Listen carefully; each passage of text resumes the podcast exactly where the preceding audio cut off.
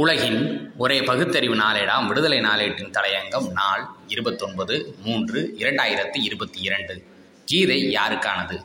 தெற்கு உத்தரப்பிரதேசம் பாக்பஹேரி குல்லாரா என்ற பகுதியில் உள்ளவர் சாமியாரணி யாமினி சாகு.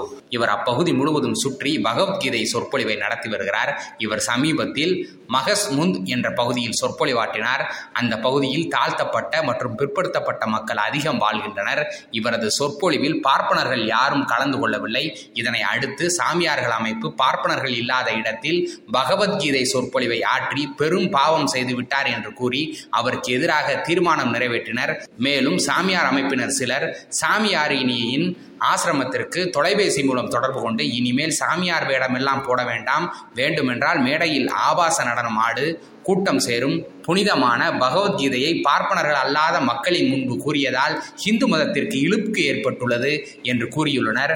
மேலும் ஆசிரமத்தில் உள்ள பெண்களை கடத்தி விபச்சார விடுதியில் விற்றுவிடுவோம் என்றும் கூறியுள்ளனர். இதனை அடுத்து யாமினி சாகு குல்லாரா பகுதி காவல் நிலையத்தில் புகார் அளித்துள்ளார். பிறகு உள்ளூர் நாளிதழ் ஒன்றுக்கு அளித்த பேட்டியில் நான் என்னுடைய பத்து வயதில் துறவரம் பூண்டேன். சுமார் பதினேழு ஆண்டுகளாக நாடு முழுவதும் சுற்றி பகவத்கீதை குறித்து சொற்பொழிவாற்றி வருகிறேன். கடந்த வாரம் பாக் பகேரியில் சொற்பொழிவாற்றினேன். அதிக மக்கள் வந்து எனக்கு ஆதரவு அளித்தனர். இந்த நிலையில் என் மீது பொறாமை கொண்ட சாமியார் அமைப்பு ஒரு பெண் எப்படி பகவத்கீதை ஸ்லோகத்தை உச்சரிக்கலாம்? என்று கூறி தொடர்ந்து எதிர்ப்பு தெரிவித்து வந்தது.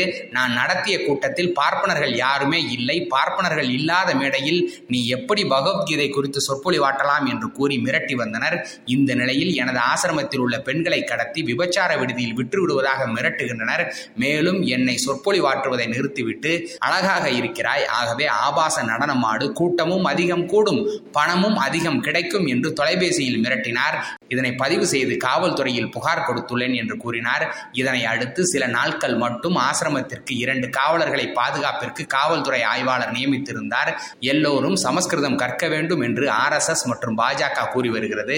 கர்நாடகா உத்தரப்பிரதேசம் ஹரியானா குஜராத் உள்ளிட்ட பாஜக ஆளும் மாநிலங்களில் பகவத்கீதை பாட நூலாக வைக்கப்பட்ட நிலையில் பார்ப்பனர்கள் அல்லாத மக்களிடையே பகவத்கீதை சொற்பொழிவாற்றிய சாமியாரணி மீது சாமியார் அமைப்பு தீர்மானம் போட்டு மிரட்டல் விடுத்துள்ளது. இதில் இரண்டு இரண்டு பிரச்சனைகளை பார்க்க வேண்டும். பகவத்கீதை என்பது பார்ப்பனர்களுக்கானது. மற்றவர்கள் அதிலும் குறிப்பாக பெண்கள் பகவத்கீதை ஸ்லோகங்களை சொல்லக்கூடாது பிரச்சாரம் செய்யக்கூடாது. பெண்களும் வைசியர்களும் சூத்திரர்களும் பாவ யோனியில் பிறந்தவர்கள் என்கிறது பகவத்கீதை.